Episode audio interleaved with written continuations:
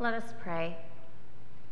Grant, O Lord, that because we have met together here today, life may grow greater for those who have lost faith in it, simpler for those who are confused by it, more secure for those who would escape it, happier for those who may be tasting the bitterness of it, safer for those who are feeling the peril of it, more friendly for those who are feeling the loneliness of it and holier for all, to whom life may have lost its dignity, its beauty, and its meaning.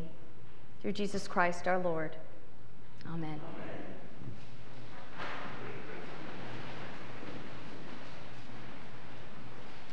Please excuse my non liturgically colored cup here. This is uh, service 13 since Wednesday. And you would think for such a chatty Kathy such as myself, this would be not a problem, but my voice is a little scratchy. So I'm drinking some warm drink right now. So I know that you all will extend me so much grace. This past week has been full, and it's been hard and joyful it has been filled with the extraordinary, helping to usher the transition of life from here to eternity, bestowing God's blessing upon a couple committed in love and fidelity. It has also been filled with the mundane and ordinary drop offs at school, helping with homework organizing the inbox, and even returning phone calls to doctors' offices. And I am sure that your life was the same. Some moments grander than others. I know of parishioners who ran in these unique and extraordinary track races. Not me. I know of parishioners who spoke in their school's chapel. I know of parishioners who have completed big work projects.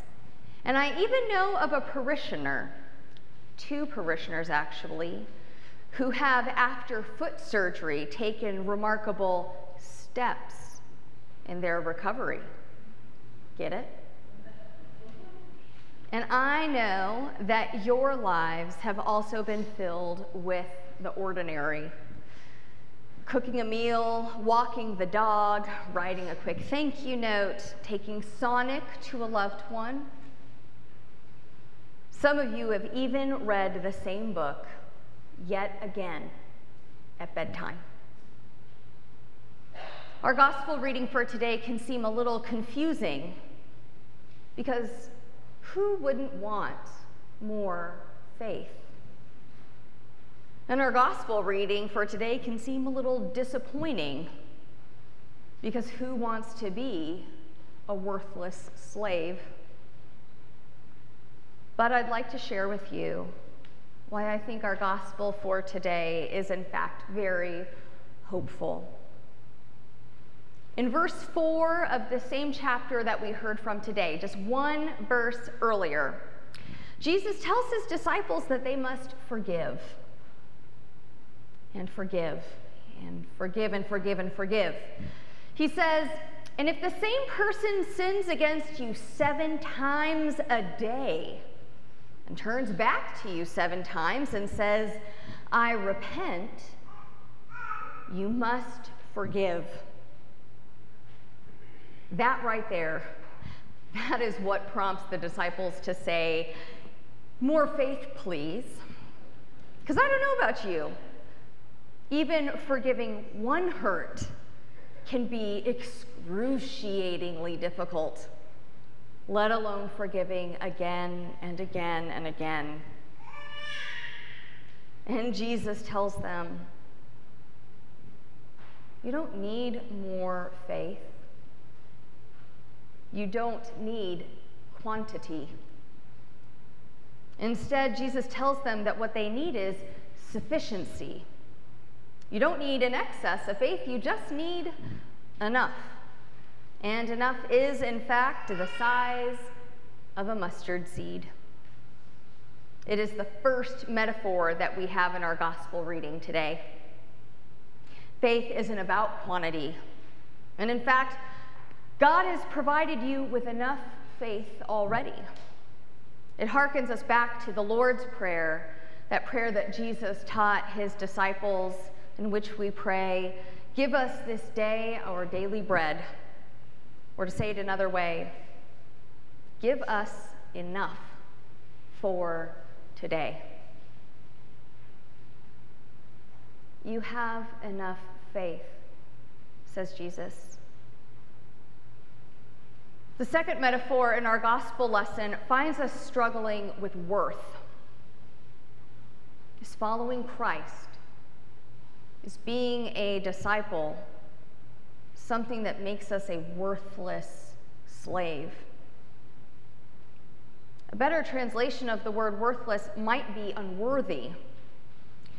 When we remember that Luke, our gospel writer, is writing to a predominantly affluent community, and that Luke often implores that community to not elevate themselves because of their position and power through the metaphors of servitude and slavery. We can then read in verse 10 that it isn't the disciple that is unworthy, but rather discipleship. Or to say it another way, we don't follow Jesus to be rewarded. The path of discipleship is not one we walk to receive gain in earthly ways, but simply we do only what we ought to have done. This metaphor highlights that to be a disciple, a follower of Christ, is doing nothing more than what we're supposed to do. That's it. No, I don't know about you, but I don't feel like an extraordinary person. I likely will not cure cancer, and if I do, well, Jesus has come. And to be honest, I won't save the world in any of the myriad of ways in which the world needs to be saved. Now, there are undoubtedly extraordinary moments in my life, but even in those, I am still just an ordinary person. And Jesus tells us this is enough to be ordinary is enough. It is enough to do each day that which ought to be done. The servant doesn't serve so that they may be asked to sit at the table with the master. And the servant doesn't serve to receive great thanks. The servant serves because that's what the servant does. Jesus seems to say that faith is simply the willingness to do what needs to be done.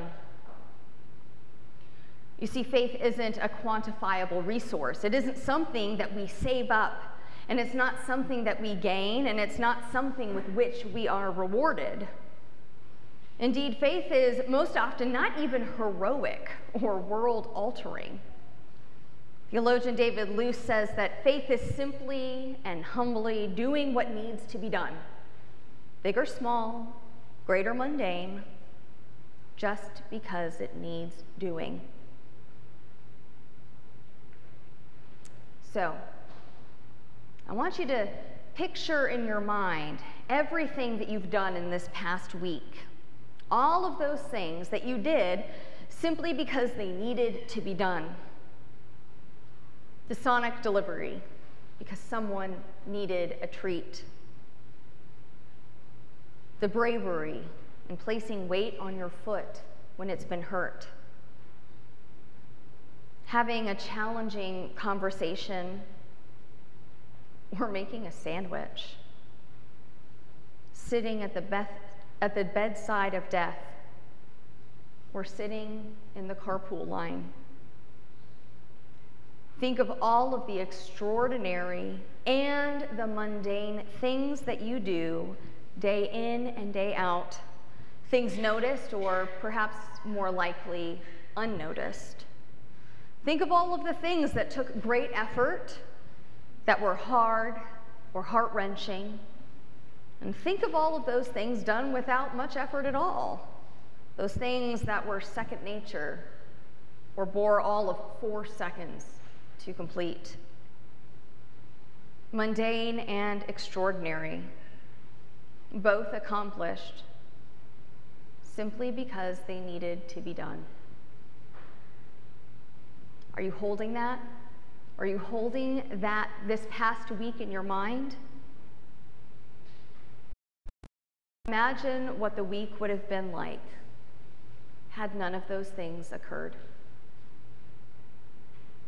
Maybe then you can see the depth of your discipleship.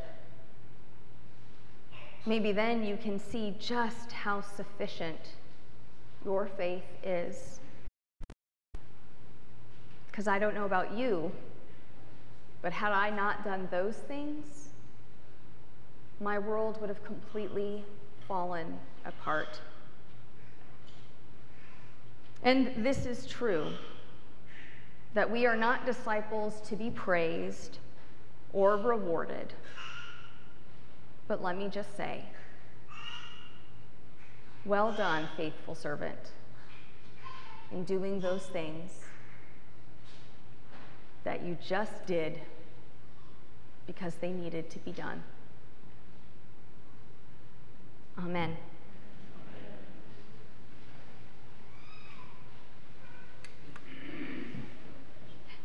That baby sounds like a cat. Thank you for preaching with me, and you keep you keep uh, preaching and praying this entire service, sweet one.